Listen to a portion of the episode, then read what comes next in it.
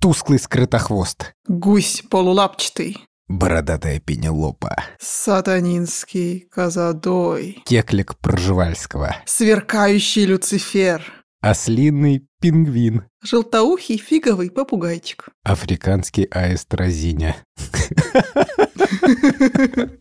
Аист, прости, если ты слушаешь, я не имел в виду смеяться над тобой. Черноспинная пухоспинка. Серогрудый саблекрыл. Ну я. Ушастый лягушкород. Шиферный ястреб. Знаешь, как в города, типа. Было. Усатый бородастик. А тусклый скрытохвост уже был? Да. Блин, мне кажется, все уже были. Друзья, вы, наверное, думаете, что у нас уже окончательно поехала изумрудная кукуха, но мы просто хотели показать, что в мире птиц бывают абсолютно удивительные названия. Все, что мы перечислили, это абсолютно реальные названия реальных птиц. И это еще не все, поверьте.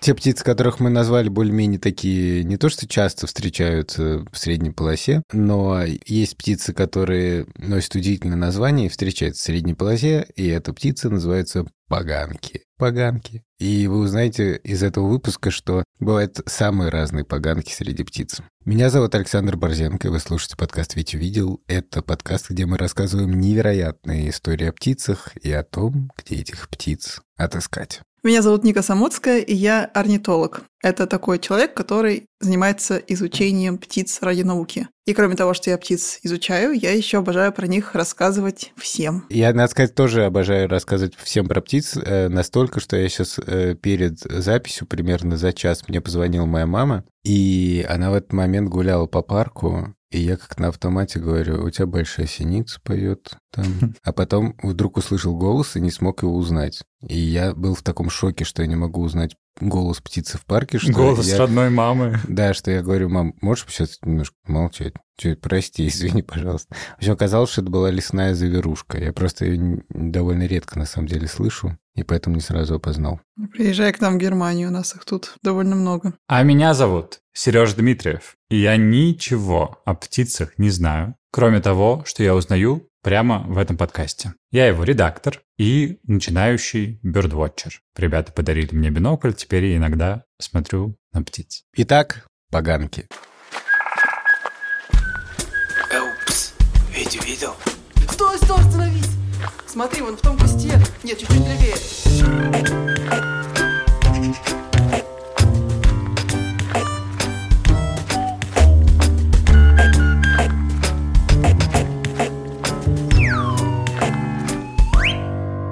Прежде всего, спасибо всем, кто нам написал на почту «Вить увидел» @Гусьгусь.academy. Если вы не запомнили этот адрес, то он есть в описании подкаста. И в том числе поздравление тем, кто совершенно верно угадал ответ на нашу загадку. Загадка была от Сережи. Сережа, напомни, пожалуйста. Загадка была такой. Эту птицу вы точно не найдете в корзинке у опытного грибника. Да, ответ – поганка. Поганка. Звучит торжественная музыка. Слушайте, я должен начать наш рассказ с откровенного признания. Поганка – это твоя любимая птица. Совершенно верно. Во всяком случае, одна из. Я говорю совершенно искренне. Это совершенно удивительная птица, и, в смысле, не эта птица, это группа птиц целая, да? Целый отряд. Это же целый отряд, да. Птиц разделяют для того, чтобы их изучать, на следующие группы. Самая большая – это класс птицы. Мы с вами входим в класс млекопитающие. Класс птицы делится на отряды. Mm-hmm. Отряды делятся на семейства. Mm-hmm. Семейства делятся на рода. Mm-hmm. Рода делятся на виды. Mm-hmm. Никогда не думал об этом. Я бы, если бы меня спросили, сказал, что род должен быть больше отдельных семейств. А оказывается, они наоборот. А вот и нет. А вот и нет. У меня была вчера потрясающая история совершенно. Нас спонтанно позвали на концерт в Эльфскую филармонию, где Выступали эльфы, очевидно, да. Эльбская. От слова «река Эльба». Ага. Это такая большая, крупная очень филармония, новая в Гамбурге. Там выступала группа, в которой играл музыкант, друг наших друзей. И вот нас туда позвали спонтанно, совершенно как гостей, мы туда пришли, послушали, а потом друг, который не смог прийти на концерт, он попросил нас встретиться с его другом-музыкантом. И мы после концерта к нему подошли, и он такой: «О, вы все работаете в зоологическом музее, а давайте мы сейчас туда поедем».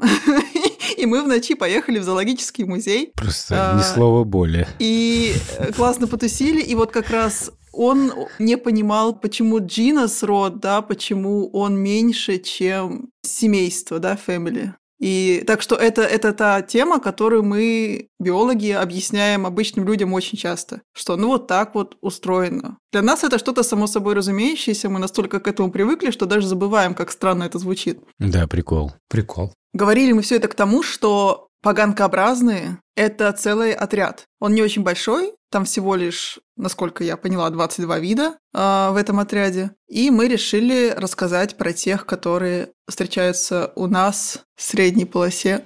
И поговорим мы не только о том, кто такая вообще поганка и как ее найти. Есть еще одна тема, которая завораживает меня. Это действительно название. Это и есть вопрос нашего эпизода. Поганка. За что ее так назвали? Давайте начнем сразу с нашей любимой рубрики. При блокнотике.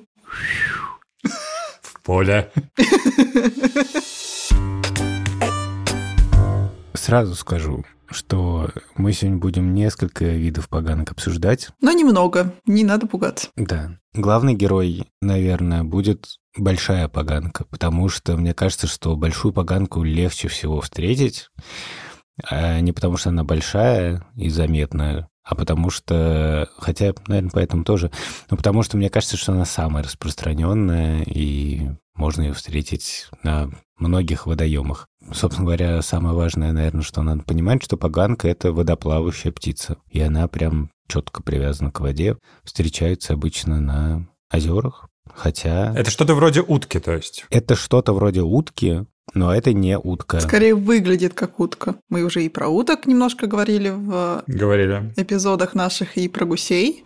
Вот это отряд гусеобразный. А сегодня мы возьмем прям совсем не похожую на всех птицу, которую мы еще даже, по-моему, даже не упоминали. Да, должен сразу сказать, что у большой поганки есть альтернативное название – чомга. Во многих определителях даже не пишут, что она называется «большая поганка», и пишут название «чомга». Возможно, если вы прямо сейчас гуглите и хотите посмотреть, как же выглядит большая поганка, то можно написать сразу «чомга», иначе вам в выдаче будет много-много грибов. Но кроме чомги или большой поганки мы еще обсудим серощукую поганку, черношейную поганку, красношейную, и малую. Супер. Постарайтесь не запутаться. А по-английски они вообще смешно называются. Значит, вы не угадаете в жизни. Я постоянно путаюсь сама, и это ужасно неудобно. Красношейная называется хорнт, то есть рогатая. Так. Черношейная называется ирт, то есть ушастая.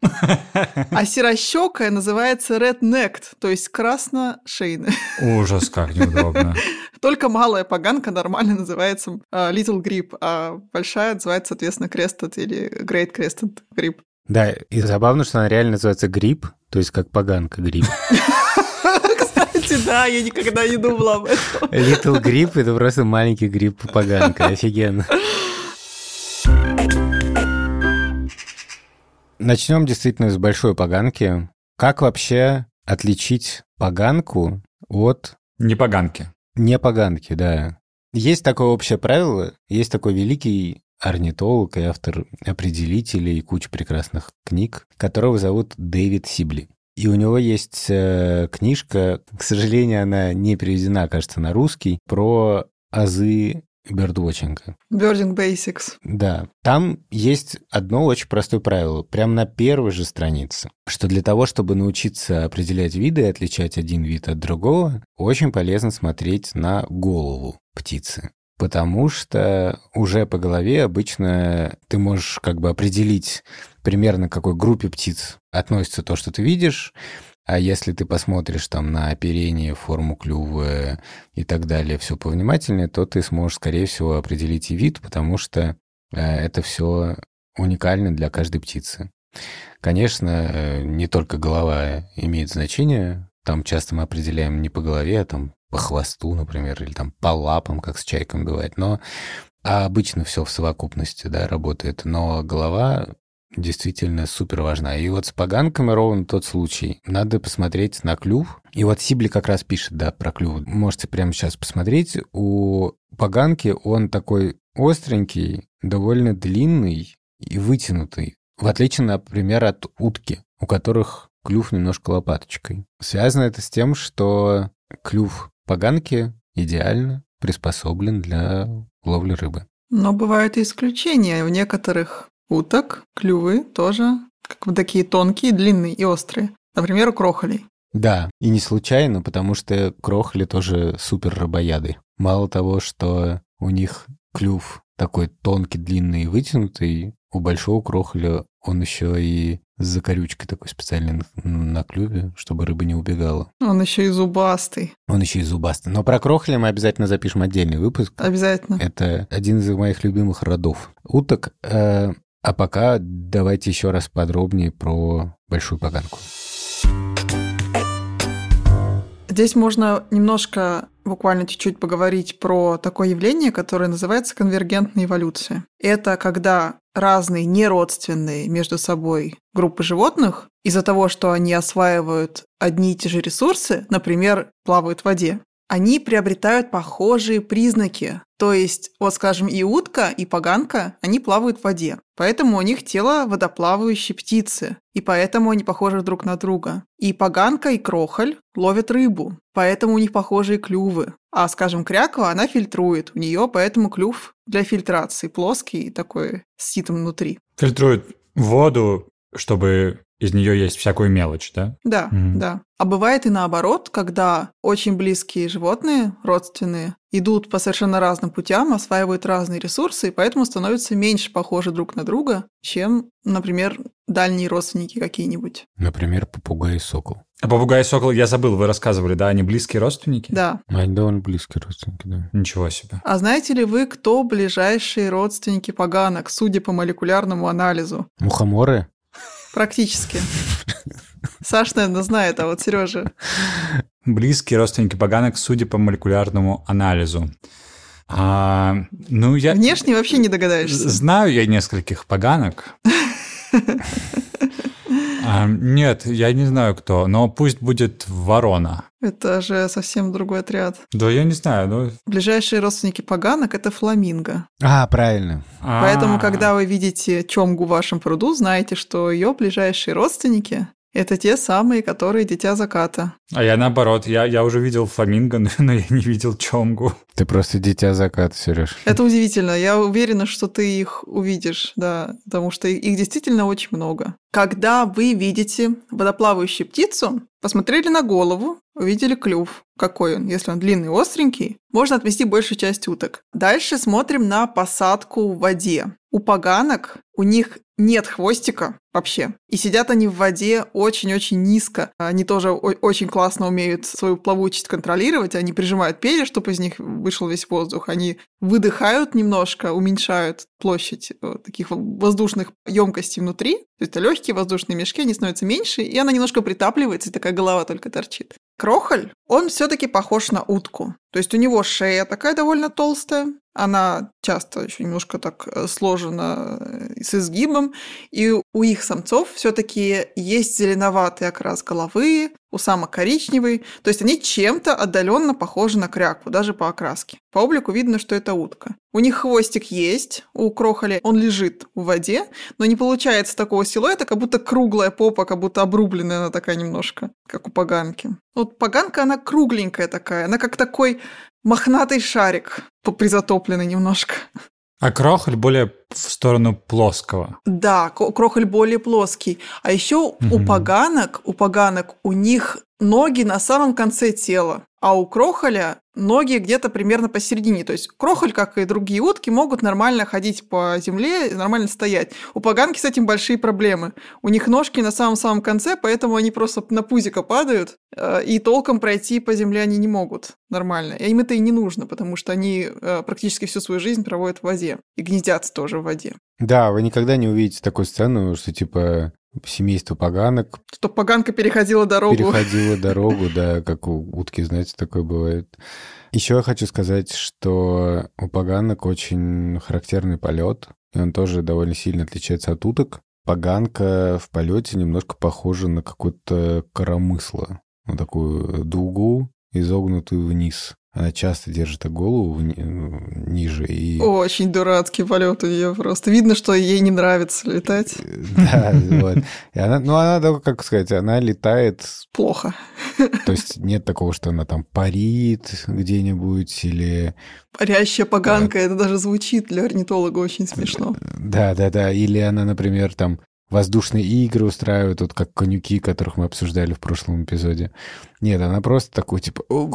Такое ощущение, что она как бы бежит с дикой скорости, лишь бы добежать. Они настолько не любят летать, что есть даже поганка, которая полностью утратила способность к полету. Так и называется короткокрылая поганка. Она живет в озере Титикака и в ближайших озерах. И из-за того, что она не может летать, она, конечно... Она себе упростила жизнь, что ей теперь не надо, даже если очень хочется. Но из-за этого у нее также проблемы, что она не может перебраться на другие озера, и если что-то с этим озером случится, то ей некуда будет деться, она просто вымрет. Прости, я хочу насладиться этим мгновением. Я сейчас только что узнал, что на озере Титикака живет короткокрылая поганка, которая утратила способность к полету. Да. Мне кажется, я как будто обогатился сейчас этим знанием, это очень приятно. Ты еще дальше обогатишься, когда я тебе расскажу про то, что делают, что вытворяют, я бы даже сказал, черношины и поганки, но это дальше, это после блокнотика. Жесть,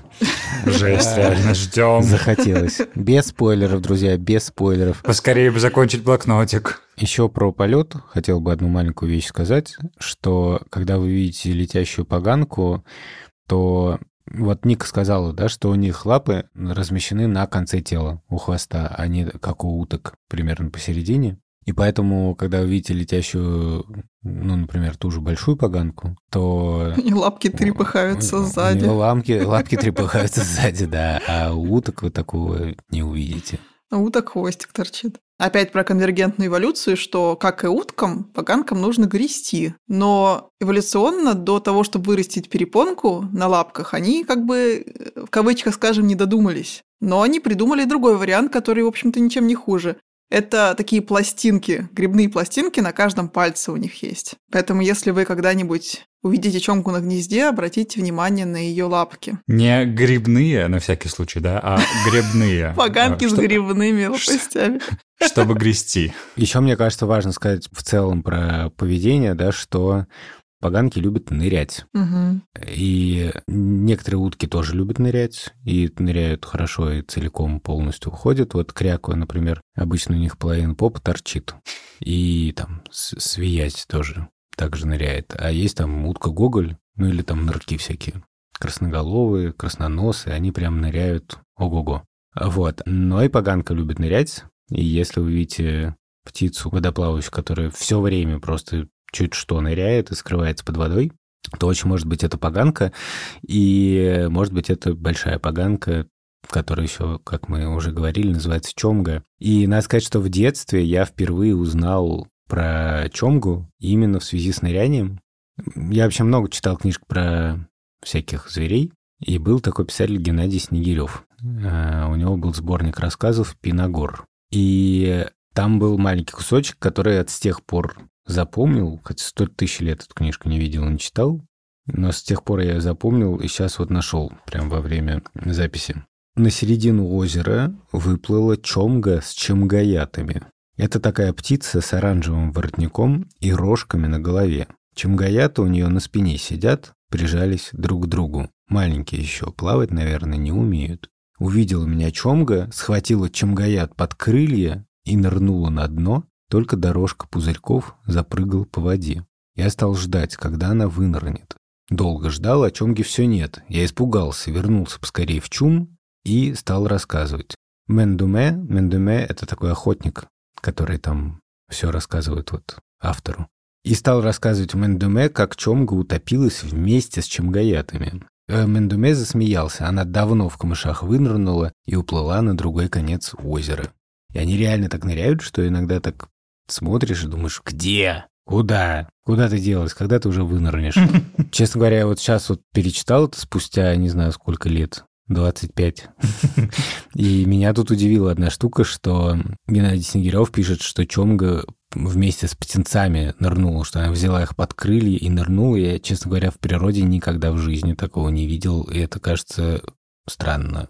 Это здорово, что автор обращал внимание на птиц и как они себя ведут, но судя по тому, что он предположил, что она утопилась, он не очень, видимо, разбирался в биологии и, может быть, просто не увидел, как отплыли в сторону детеныши чомги, потому что вообще детеныши чомги с самого вылупления отлично плавают. Прекрасно. Они обожают кататься на родителях, как и многие дети, но родители иногда, чтобы от них избавиться, они как раз ныряют, оставляя детей на воде. А ныряют чомги, да, действительно классно. И чомга – это та птица, которая, если ее испугать, она не взлетает, потому что, чтобы взлететь, это ж нужно применить силу, разогнаться своими маленькими крылышками, которые у поганок очень маленькие, начать махать. А можно просто нырнуть в свою родную стихию. И вот чомга, если ее испугать, она не взлетает, а ныряет.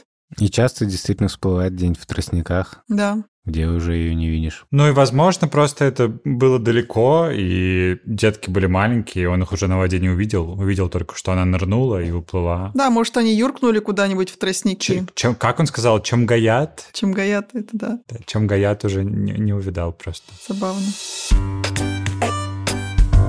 Есть одна птица, с которой, на мой взгляд, ну это чисто мой такой полевой опыт, действительно легко перепутать поганку. И это птица, которая называется гагара. Да. Есть вот в средней полосе можно встретить чернозобую гагару и краснозобую гагару. У меня, кстати, недавно как раз был лайфер в Латвии. Я встретил впервые в жизни краснозобые. Раньше у меня были только чернозобые. Они похожи вот буквально по всему, если так не вглядываться, да? Особенно в зимнем пере. Особенно в зимнем пере, это 100%. У них острые длинные клювы, они очень похожи сидят в воде, тоже так низко как будто. Они очень похожи, летают, тоже как коромысла. Они тоже супер клёво ныряют, ну, гораздо на самом деле круче, чем поганки. Ну да, они крупнее, но размер, особенно когда ты смотришь птиц в море, а вот в Латвии, например, в море очень часто видишь и поганок, и гагар, то размер, когда не с чем сравнить, да, то везде только вода, вода, вода, это очень ненадежная штука.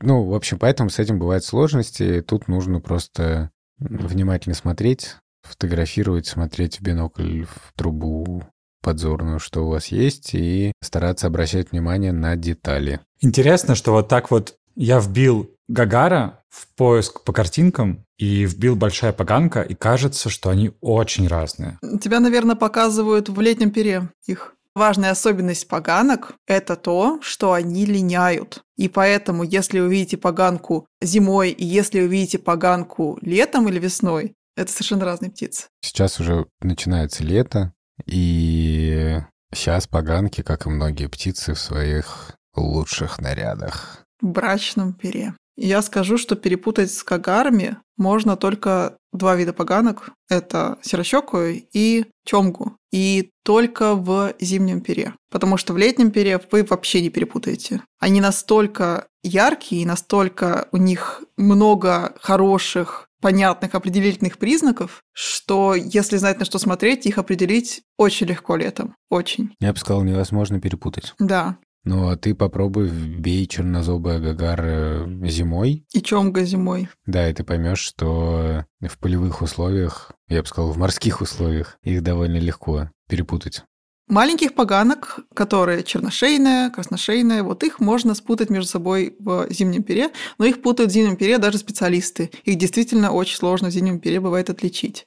Слушайте, ну я-то вот посмотрел в Google картинках, как выглядит большая поганка. И надеюсь, что все, кто сможет, тоже посмотрит. Но давайте, может, скажем два слова вообще. Какие у нее отличительные черты? Самая главная отличительная черта чомги в летнем наряде – это вот эта потрясающая совершенно рыже-черная львиная грива. Она окружает голову, то есть голова у нее, лицо у нее белое, лоб черный, а сверху такие ушки и по бокам головы. Я даже не знаю, как это описать. Похоже на такого мини-льва с клювом и поганка. Очень красиво. Только в отличие от львов, гривы там и у самцов, и у самок. Да, и состоит она не из шерсти, а из перьев. Кстати, вот из-за этих перьев, совершенно потрясающих, очень красивых, большую поганку практически полностью истребили в XIX веке в Англии. потому что дамы очень любили украшать себя перьями птиц. Сейчас, к счастью, большой поганке ничего не угрожает, ее очень много, но вот тот факт, что если очень стараться, можно птицу истребить практически полностью. Она была на грани вымирания. Ужас какой. Чтобы еще про нее сказать, она самая большая. Самая большая из кого? Из поганок? Из наших поганок. Угу. Она может весить до 1,5 килограмма, то есть такая вполне себе солидная птица. Длинная шея у нее очень. То есть можно, наверное, теоретически спутать с каким-то маленьким гусем или маленькой уткой. Но в целом, если посмотреть на облик, вот этот вот как по-научному габитус поганки или внешний вид, то если вы как следует ее рассмотрите и уловите общие черты с другими поганками, то вы не перепутаете больше. А еще большую поганку очень легко увидеть. И можно рассмотреть близко. Они любят селиться, в том числе на городских водоемах, если есть там тростники, тростниковые заросли. Например, в Москве на Нижнем Царицынском пруду стабильно несколько пар гнездится чомк. Да, я их там наблюдал.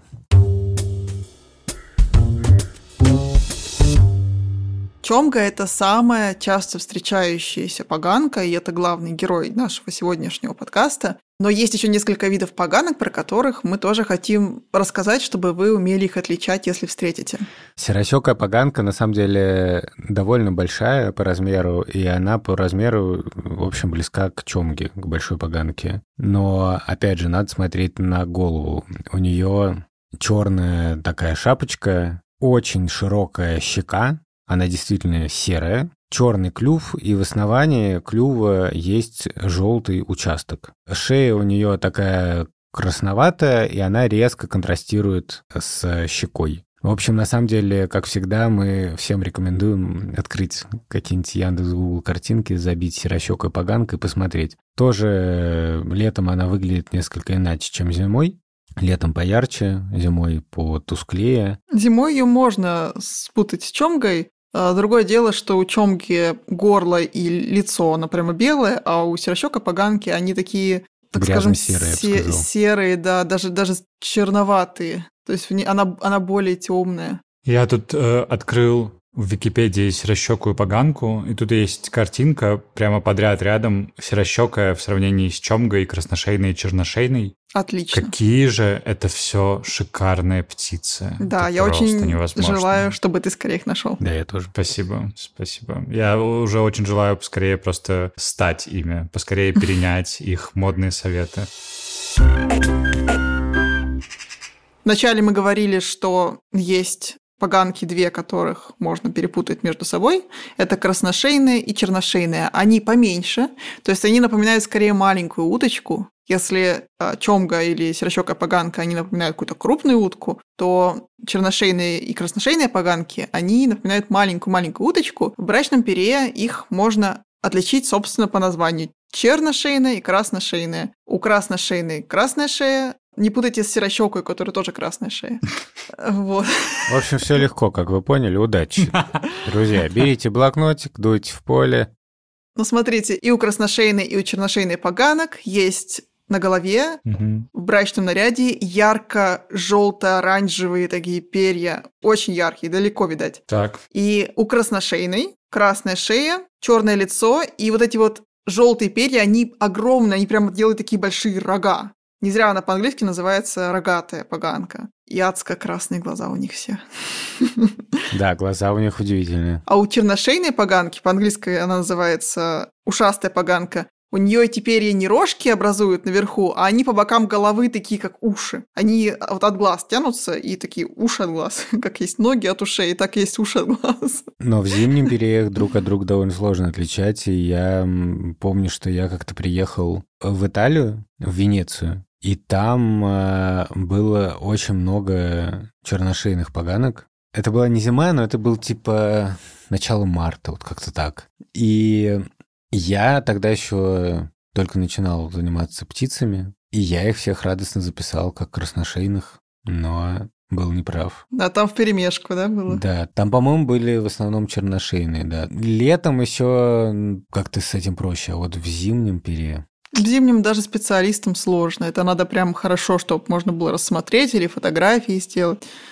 Как нам объясняли на практике в Азербайджане, когда я еще была студенткой биофака, что у черношейной У нее носик, если очень сильно присмотреться, немножко вздернут вверх. Это такое шило, которое немножко смотрит вверх. И он тоненький. А у красношейной носик потолще, и он прямой. Он вверх не смотрит. Интересно, что у гагар тоже есть такой отличительный признак, что у краснозобой носик вверх, а у чернозобой параллельно поверхности моря. Вполне возможно, что они используют немножко разные источники питания. Похожие, безусловно, но в деталях могут различаться. Так что оказалось, что разная форма клюва важна. Глаза у них у всех красные, кроме серощёкой, кажется, правильно? Глаза красные у красношейной, у черношейной, у чомги, и все. Малая поганка, она действительно очень маленькая. Она крошечная. Она весит 100-140 грамм. Когда вам нужно отвесить 100 грамм, я не знаю, конфет, то можно сказать, что вы отвешиваете вес малой поганки конфет. Вас все поймут в магазине 100%. Отвесьте мне, пожалуйста, малую поганку колбасы. Или черношейную 250 грамм. Отвесьте мне черношейную поганку сыра. Я только так теперь измеряю все веса исключительно в поганках. Мне кажется, это очень удобно. Малые поганки действительно абсолютно крошечные. И я помню, что я как-то зимой в Латвии поехал в город, который называется Талси, и нашел там прогал на озере, который не замерз. Полынья это называется, правильно. И во время зимних учетов, например, просто ходишь, считаешь в полыньях птиц, которые там тусуются очень компактно. Вот, и я увидел кучу кряков и думаю, кряква — это обычная история. И тут смотрю, у кряквы утенок. Я думаю, ничего себе! Я только что сделал потрясающее наблюдение. А я еще тогда был очень начинающим бердвотчером, и мне все время хотелось найти какую-нибудь редкость. Мне казалось, что главное вообще в бердвотчинге — это находить редкости. Потому что, я видел, что есть такие крутые люди, которые там впервые в Латвии там зарегистрировали, не знаю, сибирскую заверушку, и потом все их обсуждают, поздравляют, и думаю, вот я тоже хочу так. И я думаю, вот это будет круто. Вот все коллеги удивятся. Слава богу, я не зарегистрировал утенка в феврале. Это было бы очень странно. И разглядел, что это была малая поганка. Малая поганка реально размером с подросшего утенка. То есть она просто крошечная и ужасно милая. Да, она такая большеглазая, она действительно выглядит как детеныш. Да, что еще важно про нее сказать? У нее маленький клювик, в отличие от многих поганок. Она выглядит очень пушистой. Такой шарик. Да, абсолютно такой пуховой шарик с клювом. И у нее в основании клюва тоже такое желтое пятнышко. Двигается она тоже очень забавно. По воде, я не знаю, как это описать. Можно, я думаю, что легче всего в Ютьюбе забить, просто малая поганка. Да. Вот, и посмотреть, как она забавно плавает, ныряет.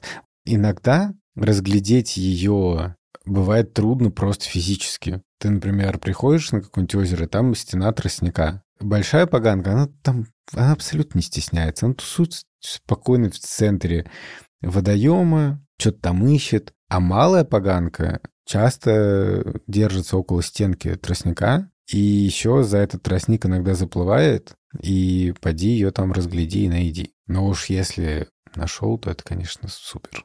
По поводу пятнышка я студентам объясняю так, что вот представьте себе клоуна, у него нарисованная улыбка такая большая, почти до ушей. Точно. Похоже. Так похоже. Вот у поганки это такая вот улыбка. Это Джокер среди птиц.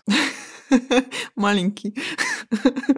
Маленький, милый Джокер. А мне вот выдают в картинках, что ты с темными глазами и с светлыми. Это какая-то запутаница или... Светлые глаза и светлый клюв у молодых. Тут еще тоже как ляжет свет. То есть бывает такое, что он ложится так, что даже карие глаза кажутся светлыми. Такое тоже бывает. Как и у людей.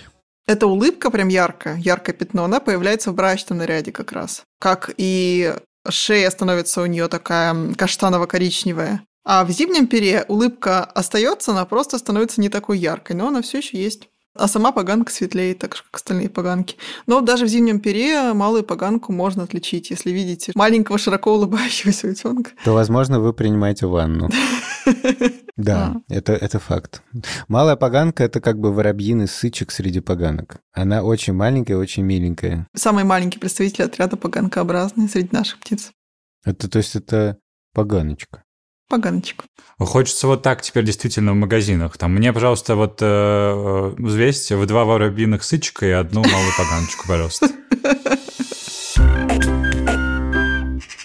А еще малую поганку часто сначала слышно, потом видно, потому что они, в отличие от других поганок, которые мало как-то кричат, и звуки у них не очень такие внятные, малая поганка прям орет.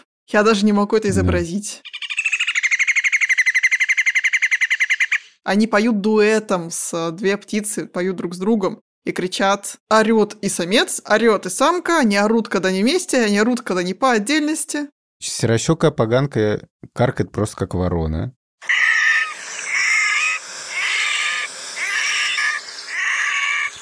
Большая поганка так медленно смеется. Так.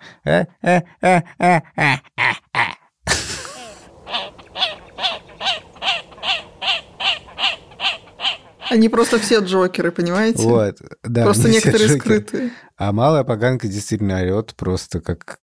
какая-то вертишейка или как дятел малый пестрый. Очень так часто и пронзительно. Но на самом деле действительно мы уже говорили об этом в выпуске про конюков, что если мы говорим не про певчих птиц, то обычно в полевых условиях для определения голоса не так часто используются. Конечно, очень круто, если вы умеете определять водоплавающих на звук. И бывает, что... Вот я участвовал в соревнованиях по бёрдингу, и я прям с удивлением и восхищением смотрел на людей, которые хорошо умеют отличать водоплавающих на звук, потому что вот в условиях соревнований это прям полезно. Ну и опять же, бывает так, что чомга не видна или поганка. Птица не видна из-за тростников, но орет. И тогда ее можно определить. Это здорово. Я сейчас послушала разных поганок, и у них действительно их можно выучить и определять на звук. Другое дело, что в природе я эти звуки практически не слышала, только вот малые. И иногда чомгу тоже, чомгу слышала. Мы еще одну вещь не сказали, завершая нашу рубрику «Бери блокнотик и дуй в поле» или на озеро, что у поганок очень забавные птенцы. И у этих птенцов обычная полосатая голова. Есть предположение, что это как раз позволяет поганкам, родителям отличать одного птенца от другого, что типа одного я уже покормил, другого еще не покормил.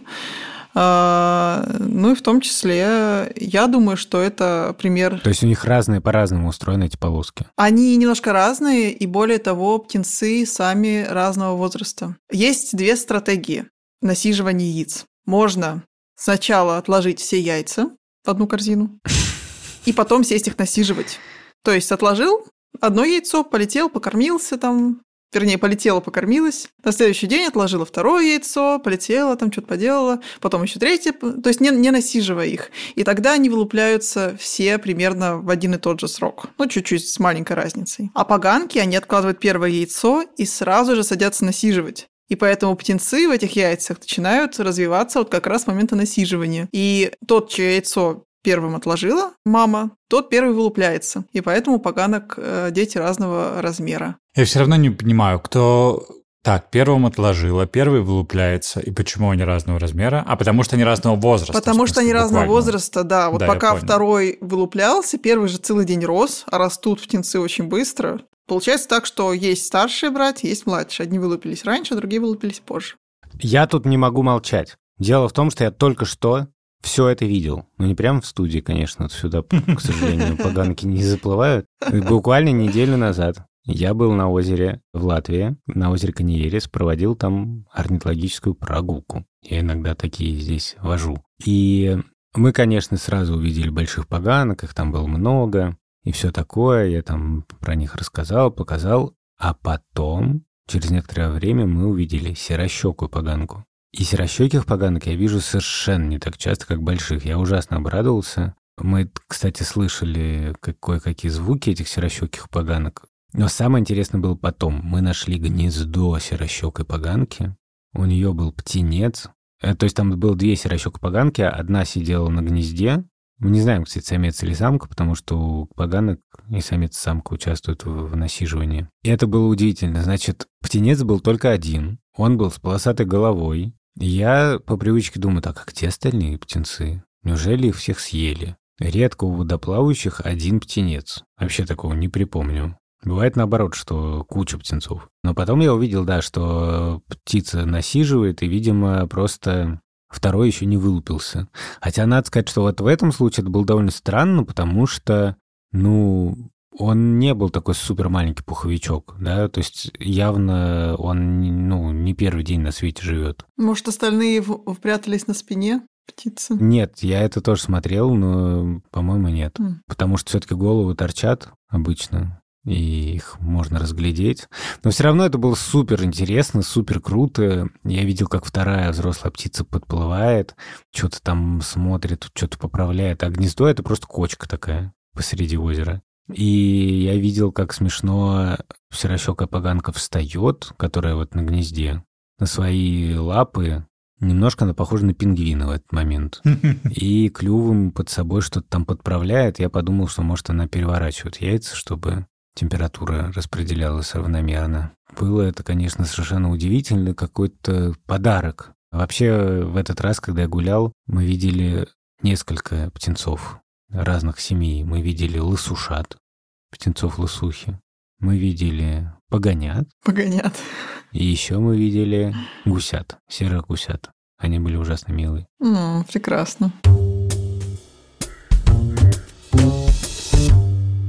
Вообще серощёки-поганки, они какие-то мои талисманы среди поганок. С серощёкими поганками у меня была совершенно потрясающая встреча. Я был в Германии и поехал на такое место, там, не знаю, часа на 1,5-2. Мы ехали с моим сыном Тишей на поезде от Берлина. И там были пруды, и это был, наверное, март или апрель. Апрель, наверное. И там были танцы серощёких поганок. И это совершенно потрясающее зрелище. Вообще, у поганок очень-очень-очень интересный период. Это именно брачный период, период ухаживания. Угу. Потому что у них потрясающие брачные демонстрации. Это не просто танцы. Это ни в каком театре нельзя увидеть.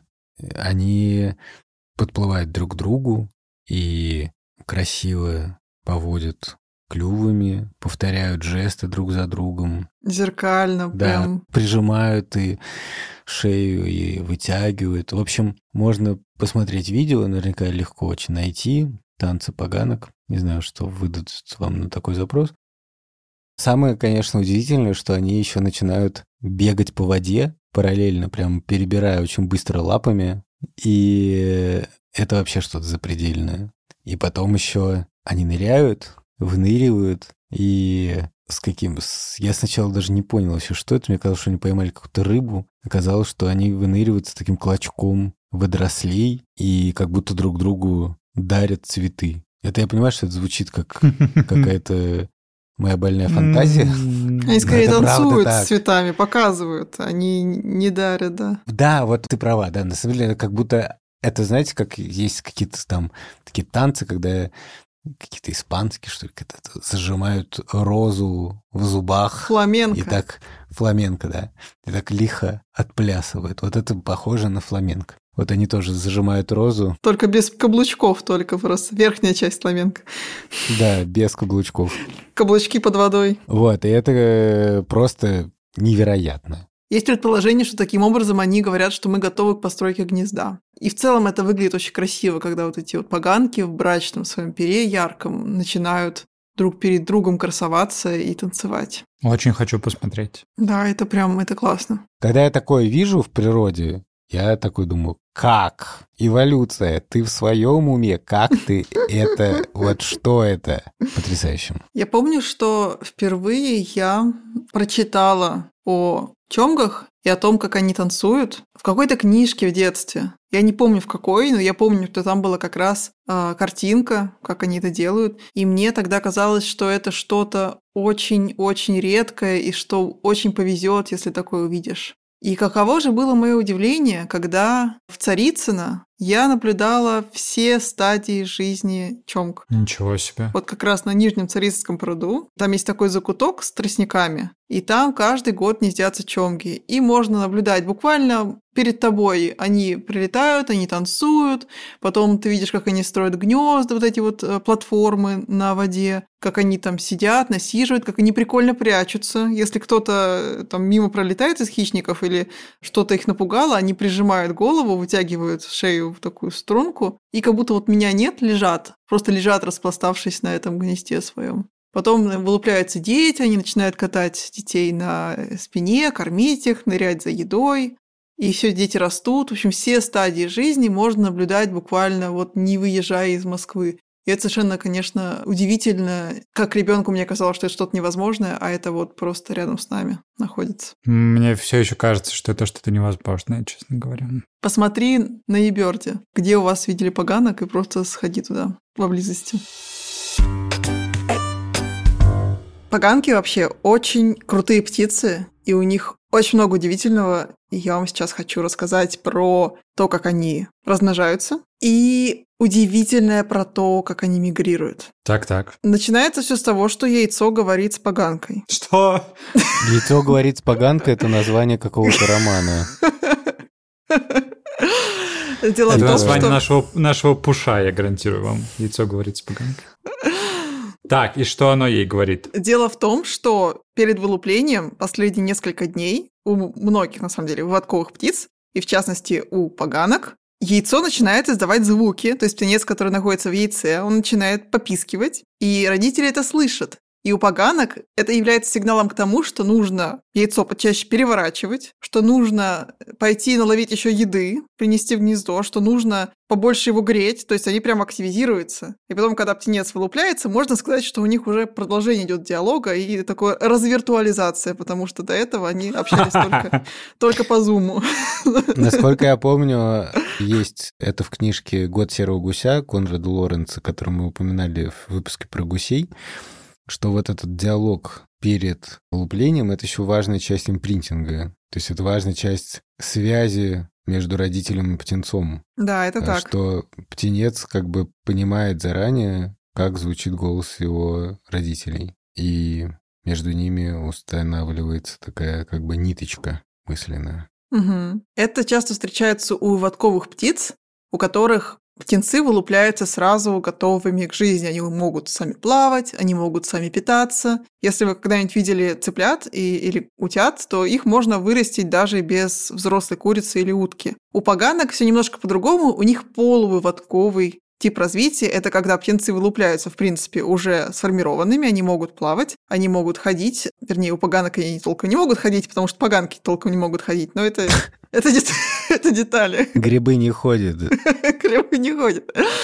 Детеныши поганок все еще зависят от родителей. То есть они не могут сами кормиться. Родителям нужно нырять за кормом, ловить или рыбу, или личинок всяких беспозвоночных животных и кормить их. Причем они даже принимать пищу сразу не умеют. Сначала поганка просто тычет им рыбой в мордочку, в клюв, а они бросают ее, роняют, никак не могут проглотить и постепенно учатся. Взрослыми поганки становятся где-то только... Ну, не взрослыми, а уже сами могут добывать себе еду и сами могут заботиться о себе где-то в возрасте 12 недель. Прикольно, что поганки, чомги, например, они любят гнездиться в колониях других птиц, например, в колониях всяких чаек. Они подгадывают откладку яиц под откладку яиц чаек, хотя у чаек инкубация короче, у них быстрее вылупляются птенцы, но чтобы получить вот эту охрану от хищников, которую чайки обеспечивают, у них шумные колонии, они поднимают всех на уши, когда видят любого хищника и начинают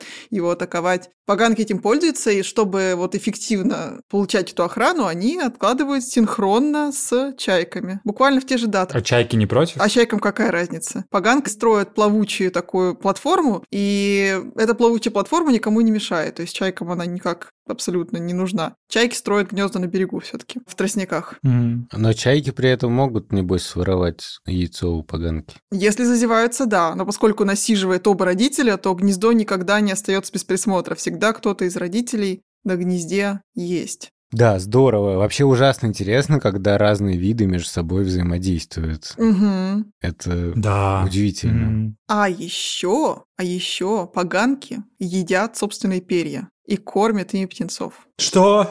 Все, я просто ухожу. Я ухожу из этой студии. Все, я больше не могу. Яйцо говорит с поганкой, они перья свои едят.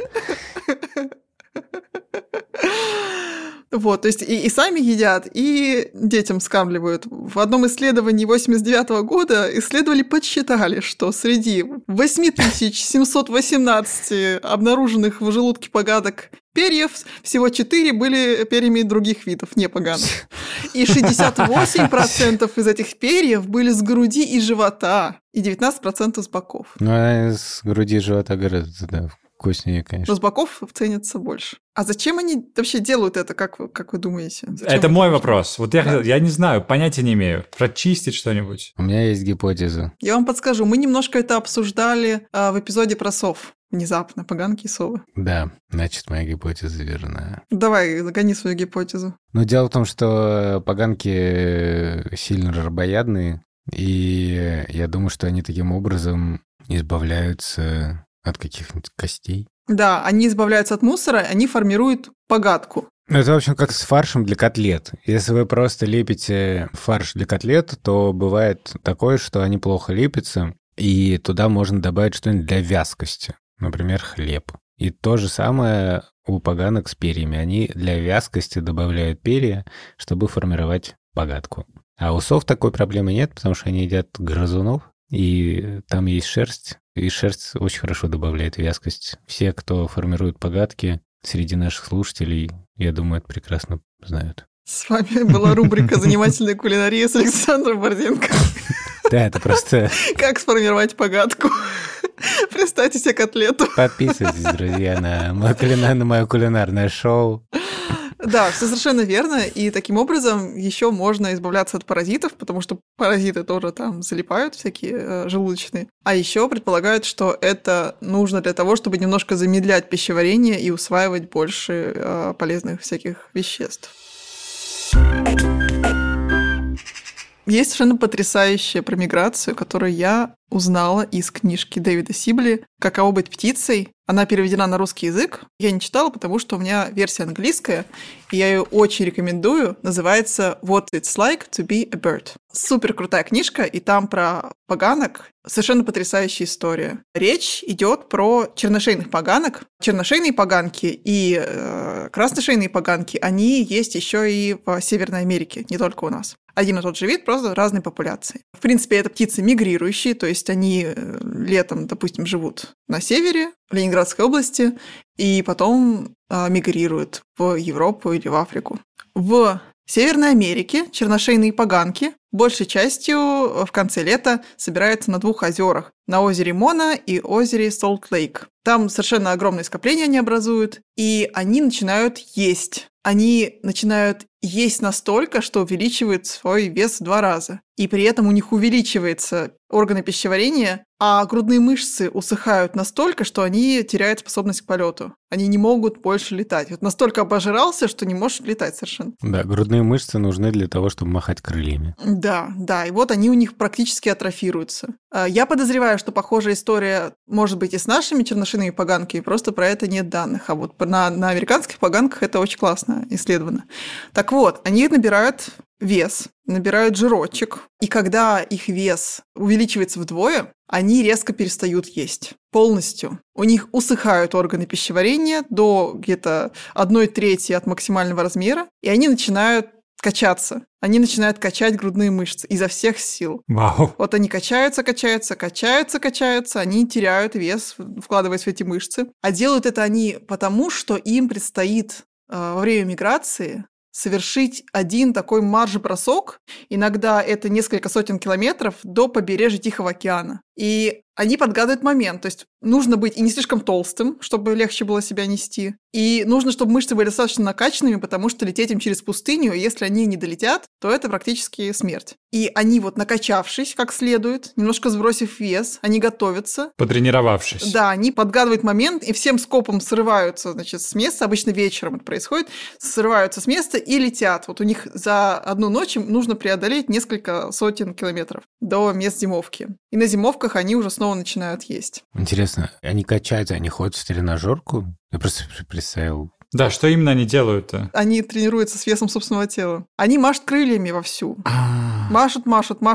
То есть они прямо тренируют грудные мышцы, которые же, они же у них усохли, они не могут летать больше. А теперь нужно срочно их накачать, чтобы можно было лететь. Это потрясающе. Надо сказать, что я много раз читал о том, что разные птицы могут, что у них меняются внутренние органы. И в частности, и даже, я бы сказал, в основном это связано с миграцией, что там сокращается пищеварительный тракт для того, чтобы легче было лететь, там накапливается жир, но чтобы птицы тренировались и качали мышцы. Ты что, птицы тренируются, конечно. Перед даже наши обычные поганки, вот эти чомги, птенцы, перед тем, как научиться летать, они долго тренируются. Они машут крыльями. Им же нужно, чтобы эти мышцы... Учатся летать, это понятно. Но качать бицуху... Ну вот настолько экстремально, чтобы... Ну не бицуху, а грудак. Грудак, извините.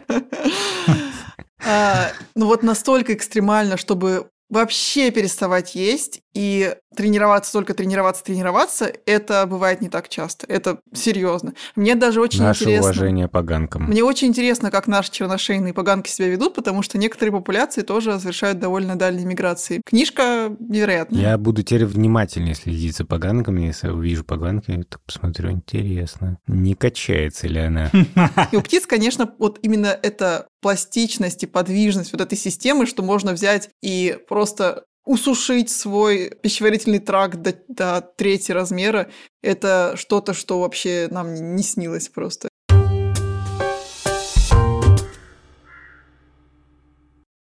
Сколько поганки живут? В среднем поганки живут где-то лет 10, то есть это довольно долгоживущие птицы. По долгожителям, которых мне удалось найти по данным кольцевания, чомга – самая старая, зарегистрирована в России, 19 лет 3 месяца. Малая поганка в Швейцарии 17 лет и 6 месяцев. А серощёкая поганка в Чехии 13 лет и 1 месяц. То есть весьма-весьма неплохо. Да. Почти 20 лет. Круто. Есть еще одна увлекательная история из разряда «рыбаку на заметку». Так-так. Ну мы... Со всеми рыбоядными животными, будь то птицы или тюлени или дельфины, возникает такой спор у людей, которые занимаются рыбной ловлей или разведением рыб. Часто рыбаки считают, что эти животные лишают их рыбы, что они вредны, что они рыбу поедают и лишают их улова. Mm-hmm. Эта судьба не обошла и поганок. И была довольно большая дискуссия, что вот, значит, поганки селятся на рыборазводных прудах, и они ловят рыбу. Это, дескать, как считают рыбаки, плохо. Есть очень много исследований, которые опровергают у самых разных животных, что не лишают они улова, а, например, наоборот, помогают, поедая слабую рыбу, которая может переносить болезни. Но вот конкретно на поганках, на чомках в Нидерландах в 1994 году в журнале «Гидробиология» опубликовали статью, в котором как раз изучали влияние чомги на количество рыбы в рыборазводных прудах. И пришли к следующему выводу, что поганки едят вообще-то меньше рыбы, чем ее ожидаемо погибло бы, если бы даже там их не было. И они незначительно влияли на популяции рыбы. Это к тому, что вещи, которые нам кажутся очевидными, что вот поганка ест рыбу, значит рыбы будет меньше, да? Да, вроде очевидно. Они не всегда... таковые, то есть всегда нужно разбираться в предмете вопроса. Поганки в первую очередь ловят рыбу, которую легче поймать. Это чаще всего больная рыба, это всякая мелкая рыбешка, это часто рыба вообще не промысловая, какая-то другая. Угу. А еще это часто личинки стрекозы или какие-то такие беспозвоночные животные, которые для рыбака никакого значения не имеют. Нечего делить нам с поганками. Это важно. Нечего абсолютно делить с поганками, и с тюленями, и с дельфинами, и с другими рыбоядными животными. Они только помогают нам, мешая распространению болезней в рыбах. Можно было бы подумать, что поганок назвали поганками именно из-за того, что они разоряют рыбные хозяйства, но на самом деле это не так. Мы вынесли в заголовок вопрос, почему поганки называются поганками. Я немножко поискал на эту тему и должен честно сказать, не пришел к однозначному выводу. Есть несколько версий, я просто расскажу, какие есть. Самая популярная версия, вот просто версия топ-1, такая. Поганки называются поганками, потому что у них поганое мясо, невкусное. Охотники их особо не жаловали, потому что у них мясо воняет рыбой, потому что они рыбоядные. Надо понимать, да, что раньше, когда птиц называли, то вообще думали не о том, как их нужно беречь и сохранять, а о том, какое у них мясо и чем они хороши для человека. Сейчас, к счастью, постепенно этот взгляд немножко меняется.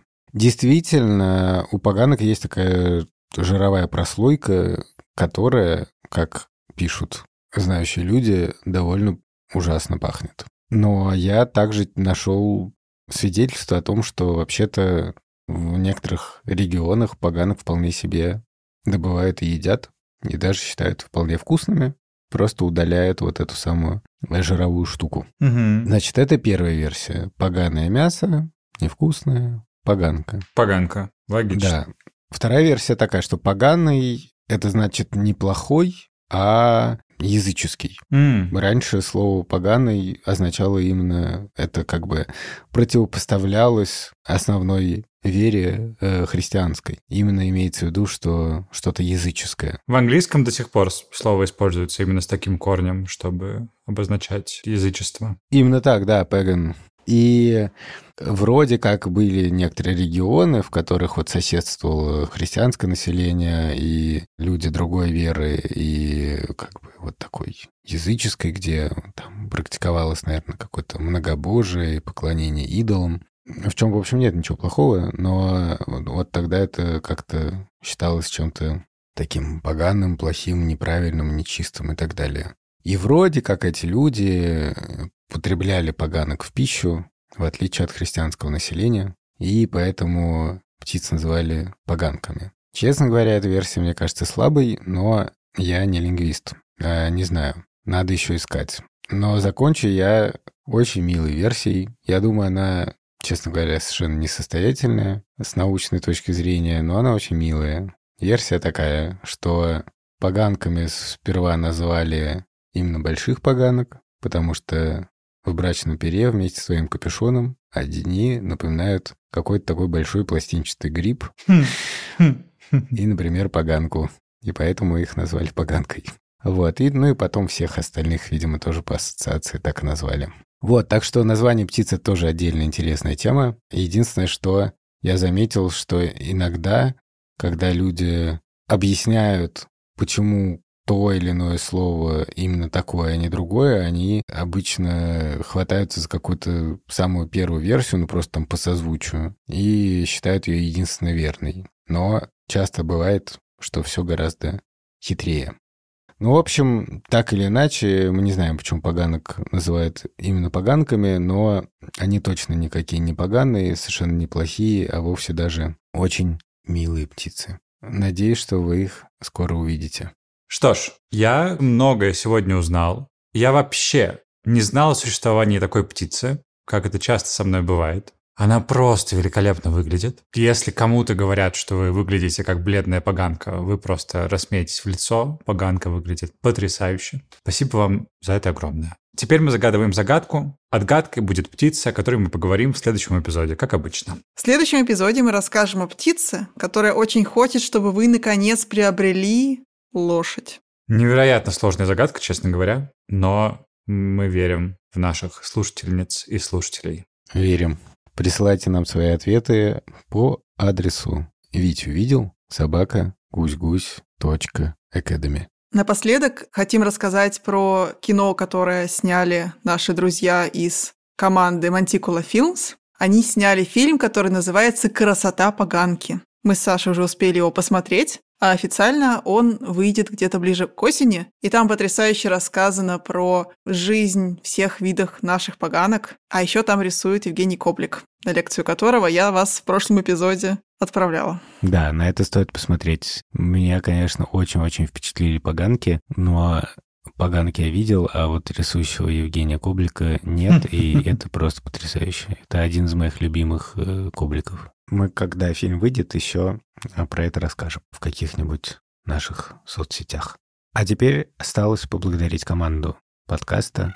Да, кроме нас, с Сашей и Никой, это редакторка Аня Шинкарецкая, расшифровщик Кирилл Гликман, факт-чекер Михаил Трунин, звукорежиссер Юрий Шустицкий, композитор Кира Вайнштейн, иллюстраторка Вера Хохлова и дизайнер шрифта Маша Касаткина.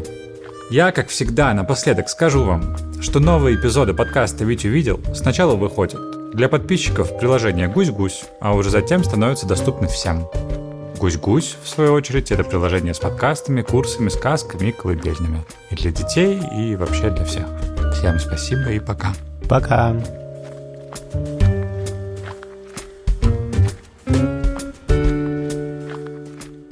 Поганка формирует погадку. Это, я не понимаю, это как скороговорка? Яйцо разговаривает с погаткой, а... Яйцо разговаривает с погаткой. Вот это беседа. Я хотел бы вас слушать. Просто диалоги Платона. Отдохните.